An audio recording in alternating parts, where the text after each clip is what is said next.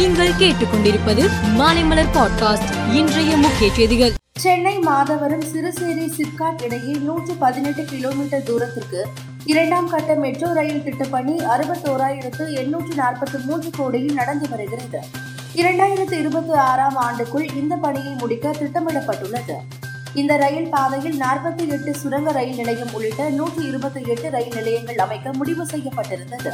இந்த நிலையில் இரு ரயில் நிலையங்களுக்கு இடையே எழுநூற்று ஐம்பது மீட்டர் குறைவான தூரத்தை கொண்டுள்ள டவுடன் சந்திப்பு பட்டினப்பாக்கம் நடேசன் பூங்கா மீனாட்சி கல்லூரி மாதவரம் தபால் பெட்டி ஜோசப் கல்லூரி ஆகிய ஆறு இடங்களில் ரயில் நிலையங்கள் அமைக்கும் முடிவை கைவிட மெட்ரோ ரயில் நிறுவனம் முடிவு செய்து உள்ளது.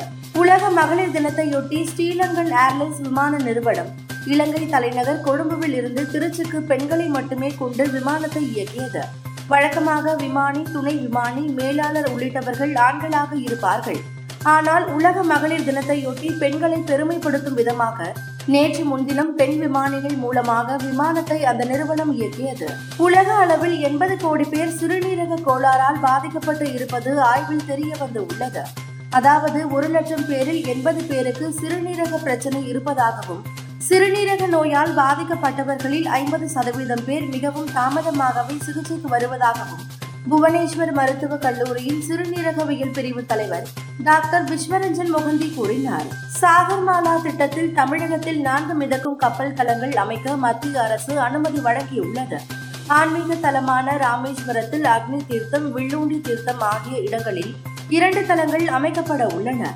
மேலும் கடலூர் மற்றும் கன்னியாகுமரி ஆகிய சுற்றுலா பயணிகளை ஈர்க்கக்கூடிய இடங்களிலும் இந்த இறங்கு தளங்கள் அமைக்கப்பட உள்ளன. நைஜீரியா நாட்டின் லாகோஸ் நகரில் பயணிகள் பேருந்து ஒன்று ரயில் வருவதற்குள் தண்டவாளத்தை கடக்க முயன்ற போது பயணிகள் பேருந்து மீது ரயில் வேகமாக மோதியது. இந்த விபத்தில் பேருந்து பயணிகள் ஆறு பேர் உயிரிழந்தனர். பேருந்திலிருந்து எண்பதுக்கும் மேற்பட்டோர் மீட்கப்பட்டு மருத்துவமனைக்கு அனுப்பி வைக்கப்பட்டுள்ளதாக போலீசார் தெரிவித்தனர். நேபாள அதிபர் பித்யா தேவி பண்டாரியின் பதவிக்காலம் வரும் பனிரெண்டாம் தேதியுடன் நிறைவடைகிறது. எனவே அங்கு புதிய அதிபர் தேர்தல் நேற்று நடந்தது.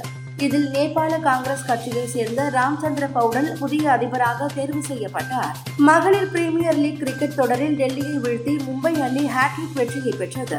சென்னை சேப்பாக்கம் மைதானத்தில் புதிய பெவிலியன்களை முதலமைச்சர் மு ஸ்டாலின் வரும் பதினேழாம் தேதி திறந்து வைக்கிறார். இதில் அமைச்சர் உதயநிதி ஸ்டாலின் மற்றும் இந்திய அணியின் முன்னாள் கேப்டனும் சிஎஸ்கே அணியின் கேப்டனுமான தோனியும் பங்கேற்கின்றனர். மேலும் செய்திகளுக்கு மாலை மலர் பாட்காஸ்டை பாருங்கள்.